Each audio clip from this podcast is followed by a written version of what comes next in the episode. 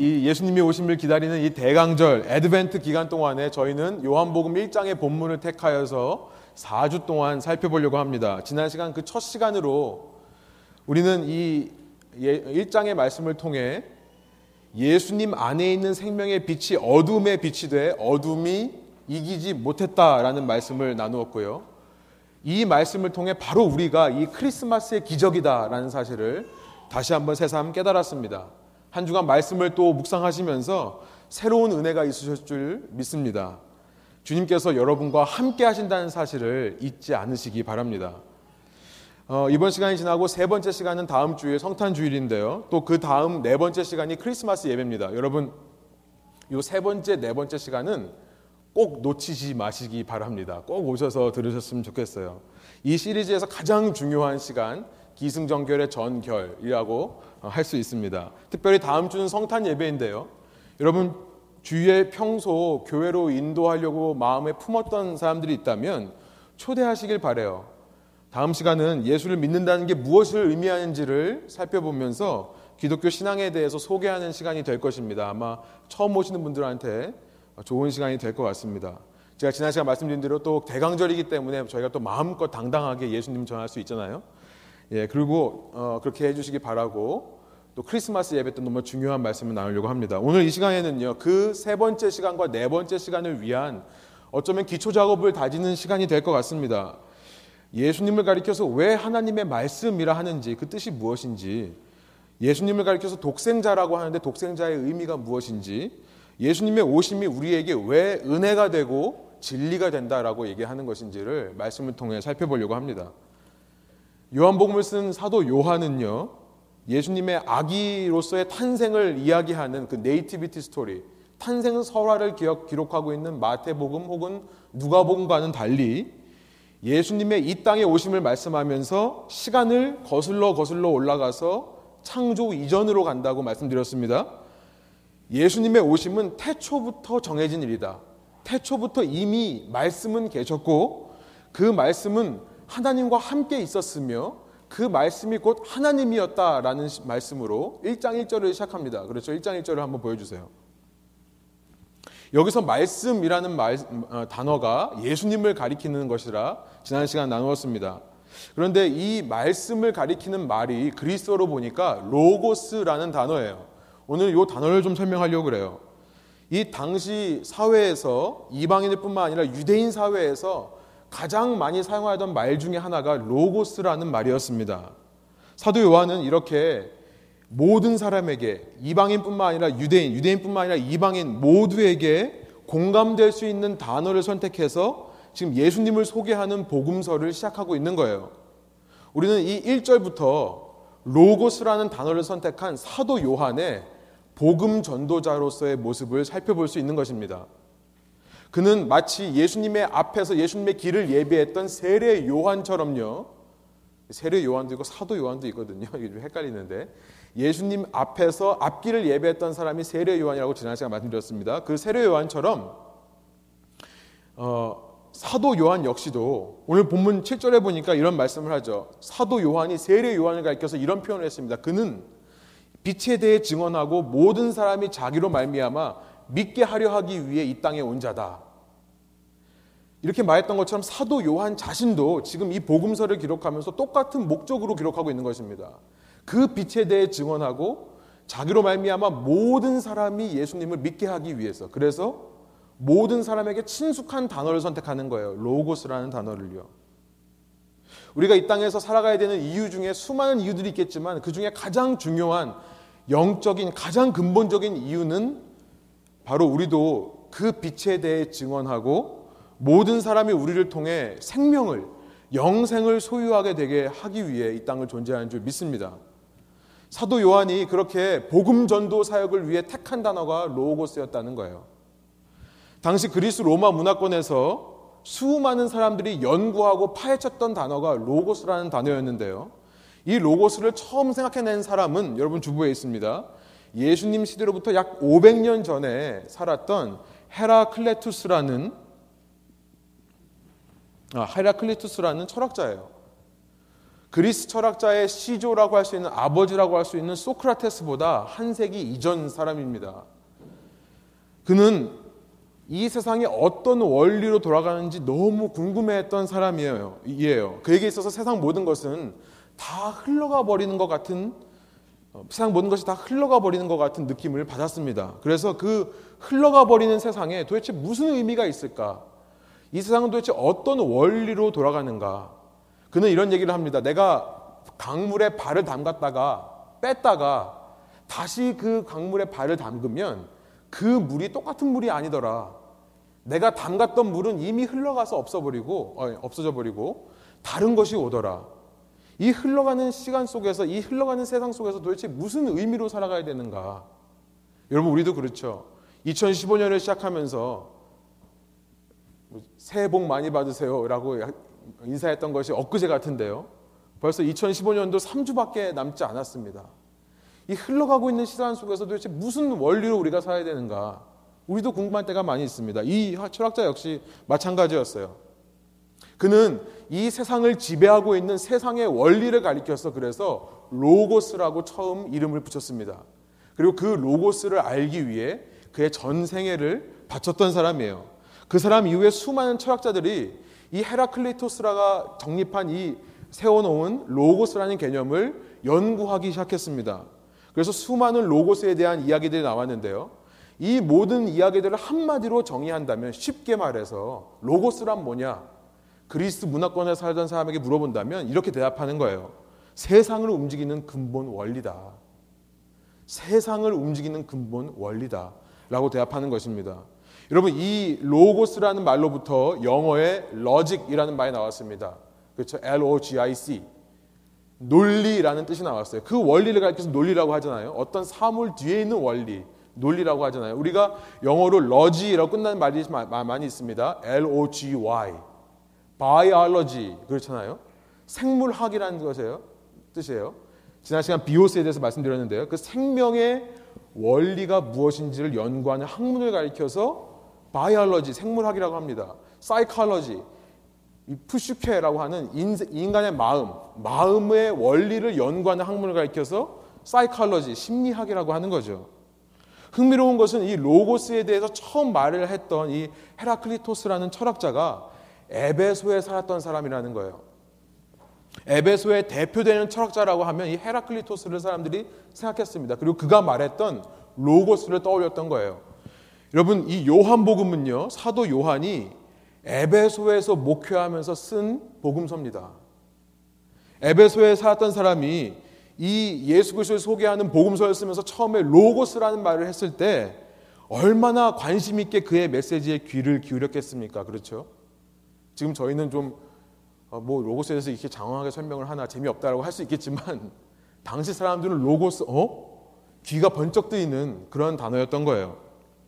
그러나 이 로고스라는 단어는요, 당시 그리스 로마 문화권에서만 사용되던 말이 아니었습니다. 이방인들만의 언어가 아니었어요. 유대인들도 이 로고스라는 개념을 하나님에게 사용했는데요. 특별히 하나님의 말씀이라는 것을 로고스로 번역해서 부르곤 했습니다. 유대인들에게서 로고스란 하나님의 말씀을 의미하는 거예요. 다음 보여주시면요. 그래서 1장 1절에서 이 로고스를 번역하면서 하나님의 말씀이다.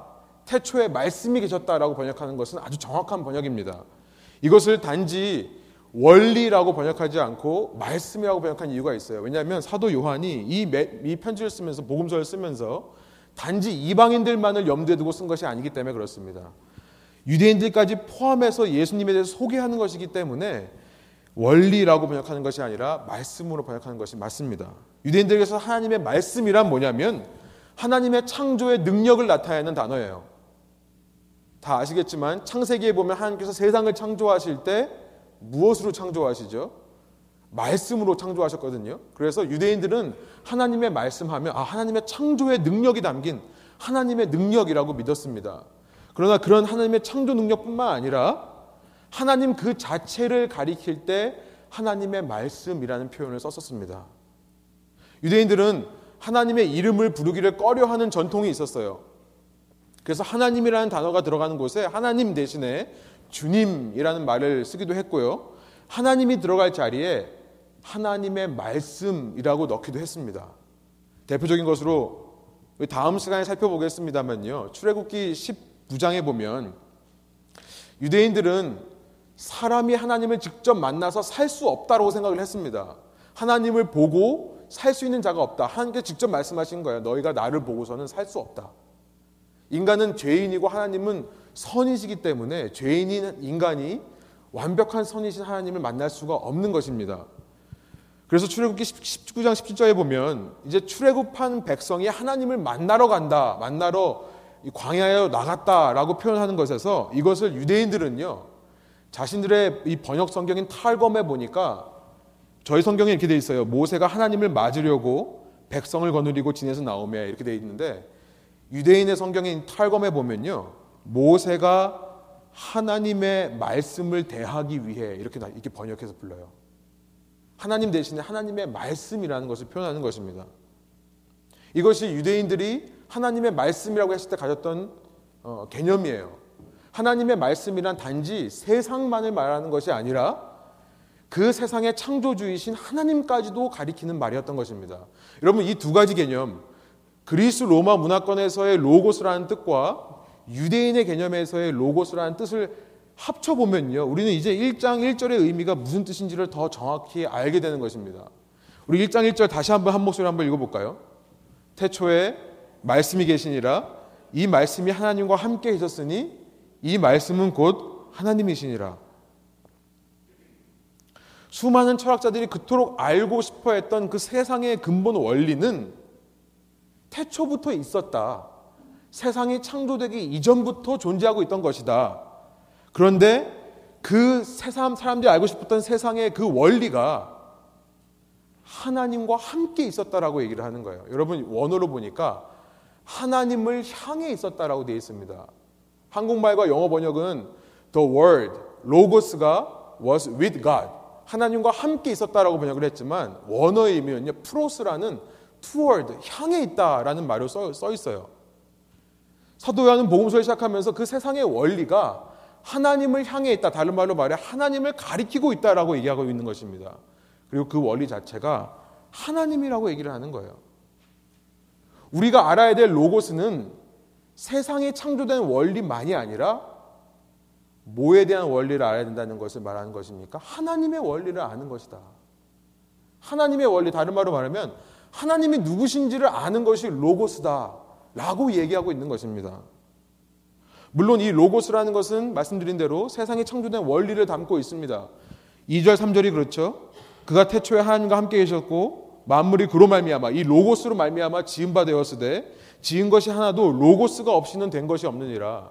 이렇게 말하고 있어요. 10절에서도 보니까 그가 로고스가 세상에 계셨으며 세상은 로고스로 말미암아 지은 바 되었으되 세상이 그를 알지 못하였다라고 얘기하고 있어요. 그러나 참된 로고스란 뭐냐면 세상의 원리를 드러내는 것만이 아니라 하나님을 향해 있는 것, 하나님의 원리를 드러내는 것. 다른 말로 말해 하나님이 누구신가를 드러내는 것이 참된 로고스의 목적과 의미라는 것입니다. 여러분 이것이 중요합니다. 이것이 오늘 설교의 포인트예요. 14절에 보니까 이후 사도 요한은 그래서 이런 말씀을 해요. 말씀이 육신이 되어 우리 가운데 거하심에 우리가 그의 영광을 보니 아버지의 독생자의 영광이요 은혜와 진리가 충만하더라. 그 로고스가 육신이 되어 우리 안에 거했는데 그 이유가 뭐냐면 그를 통해 그 속에 있는 아버지의 독생자의 영광을 보여주게 하기 위해서. 아버지 그러니까 그 로고스를 보면 아버지의 독생자의 영광을 알 수 있다고 얘기를 하는 거예요. 영광이란 다른 말로 우리가 마지막 시간 네 번째 시간 살펴보겠지만 그 사람의 본질에 대한 것이 드러나는 것이 영광입니다. 그러니까 아버지 독생자의 영광을 안다는 것은 아버지의 독생자가 누구인지를 안다는 거예요. 여러분 아버지의 독생자가 누구인지를 알면 하나님이 누군지가 보입니다. 18절에 그렇게 말합니다. 본래 하나님을 본 사람이 없으되 아버지 품속에 있는 독생하신 하나님이 나타내셨느니라. 그러니까 로고스가 그 말씀이 육신이 되어 우리 몸과 같이 되어 우리 인간처럼 되어 이 땅에 오신 이유는 단지 세상의 논리만을 가르쳐 주시는 것이 아니라 그 속에 있는 하나님을 알려주기 위해 이 땅에 오셨다는 것을 우리가 알게 되는 거죠. 2000년 전 베들레헴 한 마국간의 구유에서 갓난 아이로 예수님께서 태어나신 것은 뭐냐면 단지 우리에게 이 세상의 창조 원리를 잘 알아서 너희가 이 세상을 잘 사는 법을 배워서 이 땅에서 괜찮은 인생을 살아봐라. 그 목적만으로 오신 것이 아니라는 것을 우리가 알 수 있는 것입니다. 여러분 이방인들은 그 목적을 위해 요 로고스를 이해했었습니다. 그렇게 열심히 연구하고 파헤쳤던 이유가 로고스라는 세상의 원리를 알면 세상에서 더 잘 살 수 있기 때문에 그랬던 거예요. 그러나 하나님은 그것보다 더 원대하고 위대한 목적이 있었던 것입니다. 이전까지는 하나님을 알던 사람이 없었어요. 이전까지는 하나님을 알 수도 없었습니다. 아니, 하나님이 창조하신 세상도 이해 못하는 자들이 어떻게 창조주이신 하나님을 이해할 수 있었겠습니까? 그런데 그 말씀이요. 로고스가 우리와 같은 사람이 되어서 우리 모양으로 우리 앞에 나타나셨기 때문에 그렇게 이 땅에 오신 예수 그리스도를 본 사람은 하나님을 본 사람들이 되는 것입니다.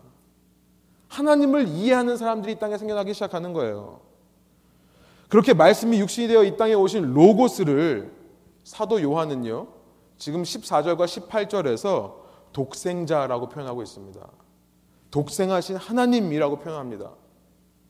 하나뿐인 아들이라고 표현을 하는 거예요. 여러분, 사람이 아들을 낳으면 사람이 되죠. 멍멍이가 새끼를 낳으면 멍멍이가 되죠. 하나님의 아들은 하나님이잖아요.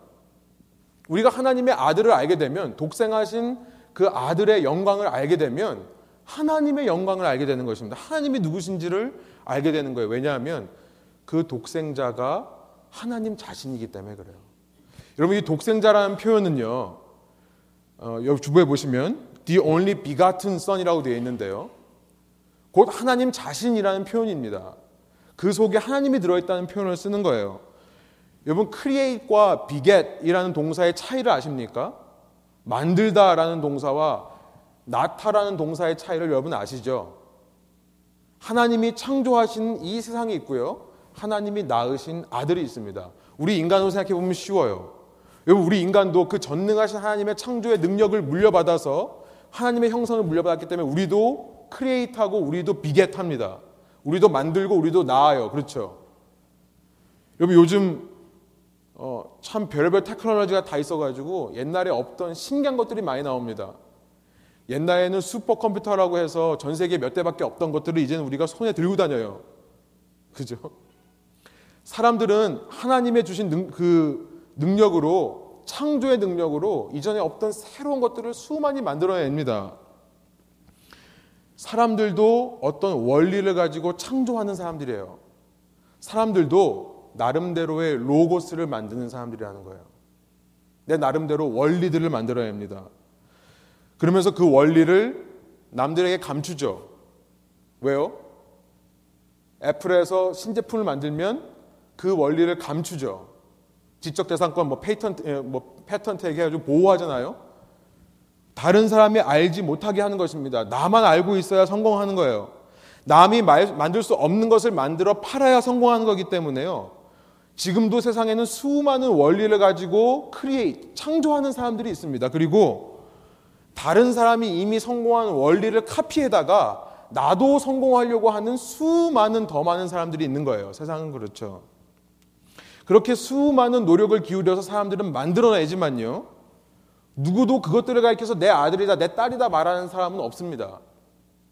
물론 뭐 너무 소중한 나머지 얘는 내 아이다, 뭐 이렇게 말하는 사람들이 있겠지만 내가 만들어낸 걸 가지고 내 딸이라, 내 아들이라 말하는 사람은 없죠. 그 수많은 것들과 내 자녀를 둘 중에 하나를 택하라 그러면 자녀를 버리는 사람은 없어요.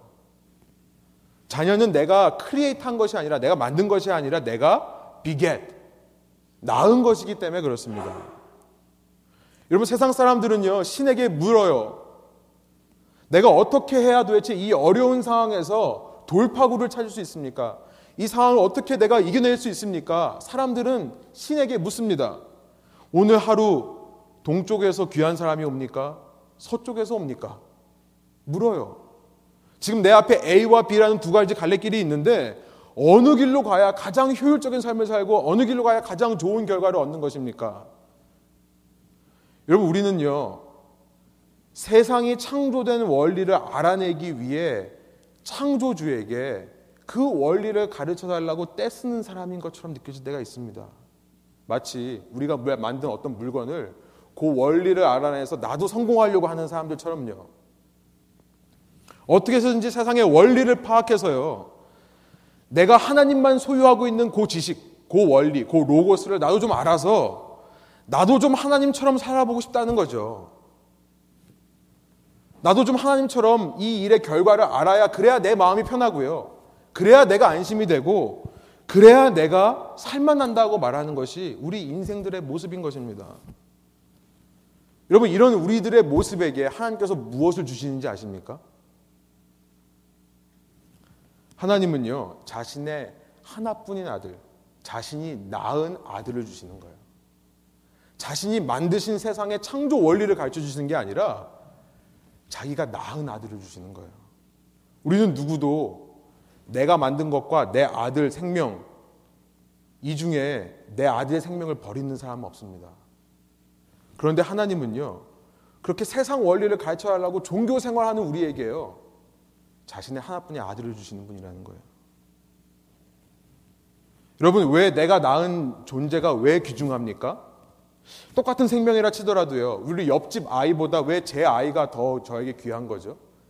솔직히 옆집 아이와 제 아이 둘 중에 하나만 구원해야 된다 라고 한다면 저는 옆집 아이 마음껏 버릴 거예요.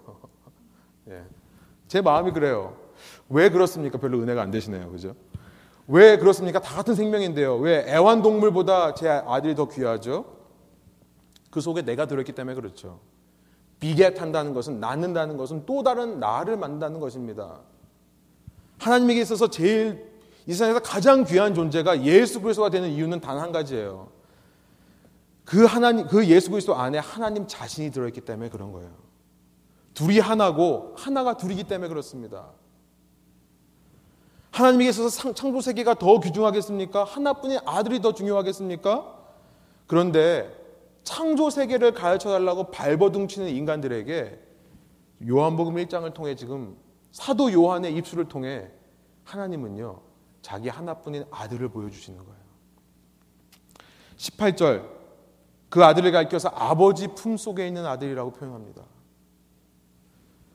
유대인의 수거적인 표현으로요, 가장 친밀한 관계에 있는 사람들을 가리킬 때 내 품 안에 있는 사람이다라고 표현했었습니다. 연합된다는 것의 다른 표현이에요. 하나님과 한 분이신 예수 그리스도를 이 땅에 보내신다는 거예요. 여러분 이것이 은혜예요. 은혜. 이 크리스마스의 시즌에 대강절 시즌에 우리가 붙들어야 될 은혜가 바로 이것입니다. 우리 14절 다시 한번 한 목소리 읽어 볼까요? 말씀이 육신이 되어 우리 가운데 거하심에 우리가 그의 영광을 보니 아버지의 독생자의 영광이요 은혜와 진리가 충만하더라.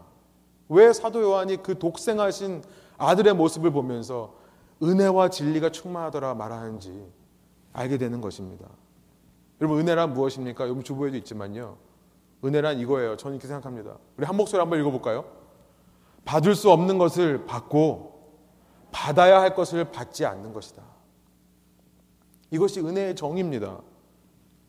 우리는 우리가 죄인인 것 두말하지 않아도 다 압니다. 지난 한 주간 동안에도 얼마나 내 마음 속에 죄악을 품고 살았습니까?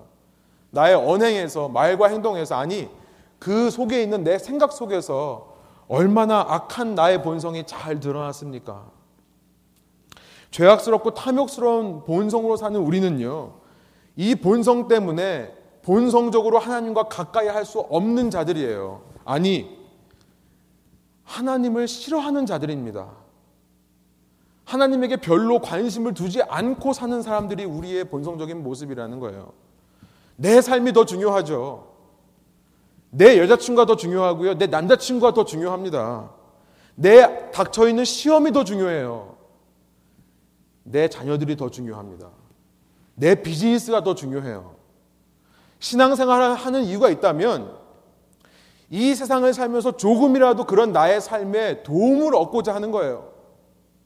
도움이 안 된다면 굳이 나를 희생해서 그, 그분을 위해 내 자신을 드려야 될 이유를 못 느끼는 것입니다.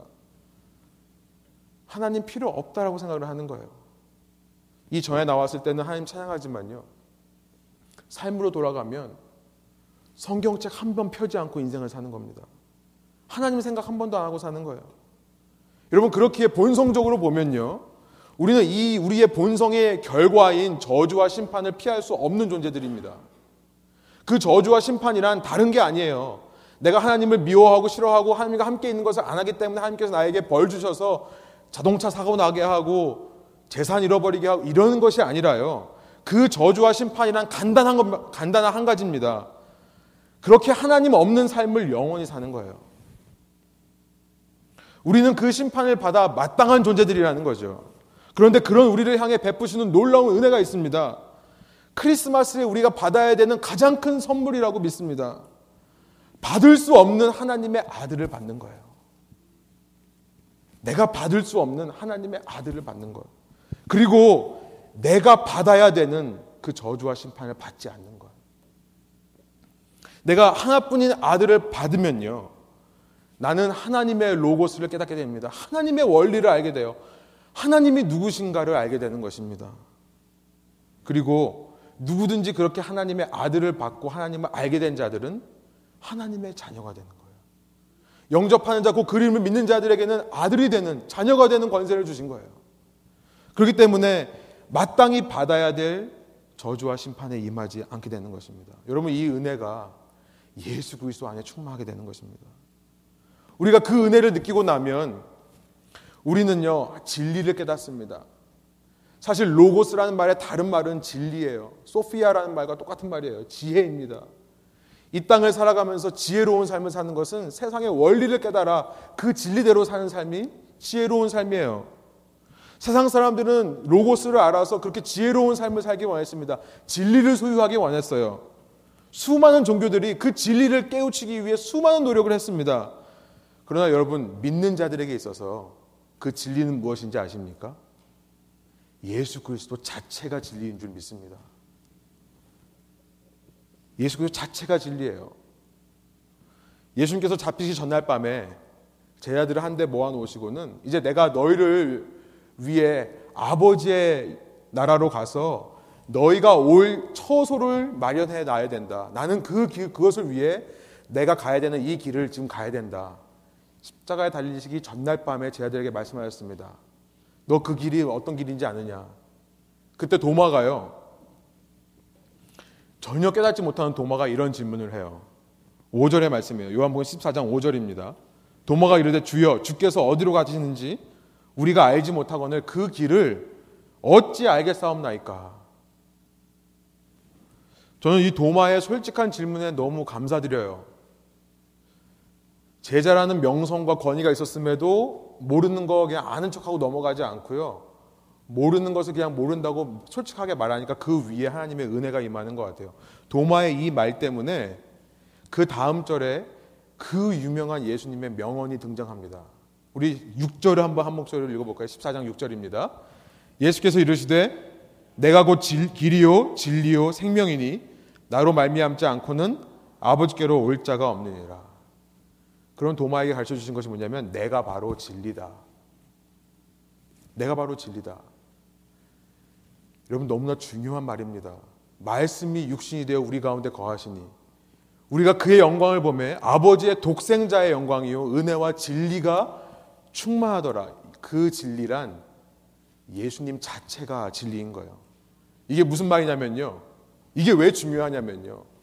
세상의 모든 종교와 철학은요, 그 진리를 얻기 위해, 그 깨달음을 얻기 위해 가진 노력을 해야만 합니다.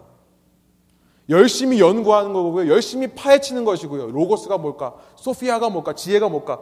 열심히 연구하고 파헤쳐야 되는 것이고요. 수련해야 되는 것입니다. 금욕적인 삶을 살거나 어떤 수련을 통해서 내 자신을 쳐서 복종해야 되는 것입니다. 여러 가지 법들을 만들어 놓고요. 이거 하지 말아야 된다. 이거 해야 된다. 나누고 비판하며 정죄하며 그렇게 지혜를, 진리를 얻어가는 것이 세상의 모든 철학과 종교입니다. 그런데 기독교에서 말하는 참신앙이란 뭐냐면 그런 인간의 노력과 법으로 되는 것이 아니라는 거예요. 우리가 소유한 참 진리는 우리의 노력으로 얻어진 것이 아니라 예수께서 나에게 올 때 예수 자체가 진리가 되는 것입니다. 다른 말로 말하면 우리에게서의 진리는 뭐냐면 예수님과의 관계인 거예요.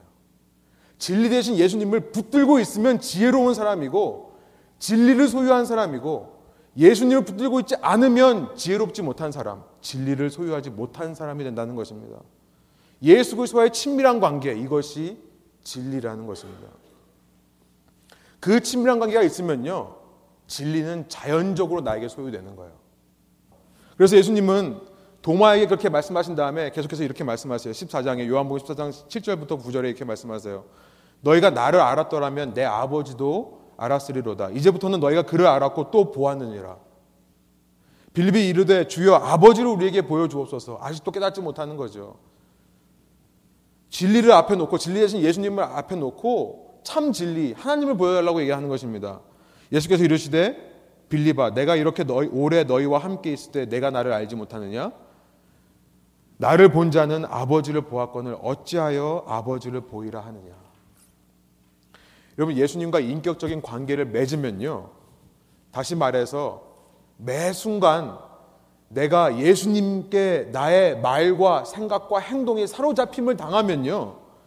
여러분, 나의 마음과 생각과 말과 행동은 자연스럽게 주님의 마음과 말과 행동으로 바뀔 수밖에 없는 것입니다. 그게 진리의 삶이라는 거예요. 그게 지혜의 삶이라는 것입니다. 이것을 다른 말로 성령 충만이라고 합니다. 성령의 지배를 받는 거예요. 성령 역시 하나님이십니다. 우리는 성령을 통해 예수님과 개인적인 관계를 맺을 수 있는 것입니다. 그 성령님 역시도 진리의 영이다라고 요한복음이 기록하고 있어요. 하라고 해서 강요해서 하지 말라고 억압해서 진리를 소유하는 것이 아니라 주님과의 관계를 맺을 때 그 진리를 소유한 사람이 되는 것입니다. 여러분 내가 열심히 노력해서 진리를 얻는다고 하는 사람들은요. 진리를 소유한 것처럼 보이지만 착각하는 것일 뿐이에요. 시험 앞에 서면요. 시험이 내게 다가오면 그동안 꾹꾹 눌러왔던 내 본성이 순식간에 내가 쌓아왔던 진리를 다 무너뜨리는 것을 경험하게 되는 것입니다. 마치 모래 위에 쌓은 집이 무너짐이 심한 것처럼요. 그러나 매 순간 성령의 지배를 받는 사람은 예수님과의 인격적인 관계를 맺고 사는 사람들은요. 진리를 소유할 뿐만 아니라 진리를 이루며 살게 되는 것입니다. 17절. 그래서 이런 말씀을 하는 거예요. 율법은 모세로 말미암아 주어진 것이요 은혜와 진리는 예수 그리스도로 말미암아 온 것이라. 해라 하지 마라. 율법 안에 진리가 담긴 것이 아니라 주님 안에 담겨 있다. 여러분 이 말씀 앞에서 우리가 어떤 믿음의 반응, 어떤 적용을 해야 되겠습니까? 이렇게 예수 그리스도 안에서 은혜와 진리를 선물로 받은 사람이라면 저는 이렇게 표현하고 싶어요. 우리도 예수님께 동일한 선물을 드리자는 거예요. 우리가 예수님께 은혜와 진리라는 이 귀한 선물을 대강절 시즌에 받았다면 우리도 주님 앞에 동일한 선물, 은혜와 진리를 되돌려 드리자는 거예요. 은혜를 되돌려 드리자는 게 무슨 말인가? 여러분, 은혜라는 말의 가장 기본, 기초적인 뜻은, 가장 기본적인 뜻은 매력을 발견하는 것이 은혜입니다. 사랑을 느끼는 것이 은혜예요. 여러분 우리가 쉽게 아 뭐가 은혜가 된다라고 말을 하죠. 그 말 뜻이 뭐냐면요. 내가 무언가의 매력을 느끼고 사랑을 느꼈다라는 것을 표현하는 말입니다. 흔히 우리가 말씀을 듣고 말씀의 은혜를 받았다라고 말씀하시는 분들이 있어요. 그 말씀을 통해 내가 누군가에게 매력을 느끼고 누군가에게 사랑을 느꼈다라는 것을 표현하는 단어입니다. 그 누군가가 누굽니까? 사람이 되면 안 돼요, 여러분. 예수 그리스도죠. 그것이 진짜 말씀을 통한 은혜입니다. 우리의 첫 번째 적용은 뭐냐면요. 은혜 받은 자로서 오직 주님께만 매력을 느끼지 않는 거예요. 오직 주님께만 사랑하는 마음을 느끼는 자가 되자는 거예요. 여러분, 우리가 이 땅을 살면서 무슨 로고스를 얻어보겠다고 이렇게 열심히 사는 겁니까? 내 인생의 의미, 내 인생의 목적을 발견하기 위해 그렇게 세상의 원리를 알기 위해 종교 생활을 하고 있는 것은 아닙니까? 예수님께만 매력을 느끼자는 거예요. 예수님만 사랑하자는 것입니다. 세상의 로고스를 찾는 사람은 종교를 이용해서 세상의 로고스를 찾아서 세상에서 성공해 보려고 하는 사람들은요. 아무리 예수님만을 예수님을 보여줘도 그것만으로 만족을 못 하는 자들이 됩니다. 아무리 이 대강절의 가장 큰 선물이 예수님의 은혜라고 해도요, 마음에 느껴지지가 않아요. 아, 그래도 이 묶여 있는 문제가 풀려야 되는데요. 그래도 내가 경제적으로 복을 받아야 되는데요. 그렇게 흘러가요. 빛이 빛이지만 어두움이 그 빛을 알아보지를 못하는 것입니다. 영접하지 못하는 거예요. 여러분, 저희 모두 그런 사람 되지 않기를 소망합니다. 세상 원리를 위 알기 위해 종교생활 하는 사람들이 아니라 하나님의 로고스를 알기 위해 하나님의 원리, 하나님이 누구신지를 드러내시는 예수 그리스도에게 우리 인생의 최고의 가치를 드리는 저와 여러분 되기를 소원합니다. 그걸 다른 말로 예배라고 합니다. 매 순간 예배하는 자들이 되자는 것입니다. 첫 번째 적용이 이거라면 두 번째 적용은요. 그 진리 대신 예수 그리스도를 선물로 받았다면요. 나도 진리로서 예수님의 진리에 화답하자는 것입니다. 진리를 돌려드리자는 거예요. 예수님께서는요, 말씀이 육신이 되어 우리 가운데 오신 분이십니다. 예수님은요, 단지 개념으로만, 말로만 내가 너희를 사랑한다 말씀하신 분이 아니라 그 말씀이 육체가 되어서 그 개념과 그 사랑의 언어를 십자가라는 부활이라는 행동으로 표현하신 분인 줄 믿습니다. 그렇다면 우리도 그 진리를 소유했다면 예수님처럼 성육의 삶을 살자는 거예요. 우리도 인카네이트 하자는 거예요. 우리 역시 그 말씀을 삶으로 이뤄내는 자들이 되자는 것입니다. 로고스를 진리 대신 예수님을 매일 내 삶 속에 모시고 그 진리대로 행하면서 진리의 모습으로 하나님께 영광을 돌려드리는 자들. 여러분, 우리가 그런 삶을 살 때요, 우리 주위 사람들이 우리를 바라보는 거예요. 그리고 우리 안에서 진리를 발견하게 되는 줄 믿습니다. 저희는 우리 네분 교회가 그런 교회 되기를 소망해요. 나의 말과 행동 속에 예수님의 말과 행동이 녹아져서 그 녹아진 것이 넘쳐 흐르는 교회. 자연스럽게 우리 주위로 나가서 세상이 그 빛을 바라보고 그 은혜와 진리로 나오게 되는 교회. 그런 교회 되시기를 주님의 이름으로 축복드립니다. 함께 기도하겠습니다.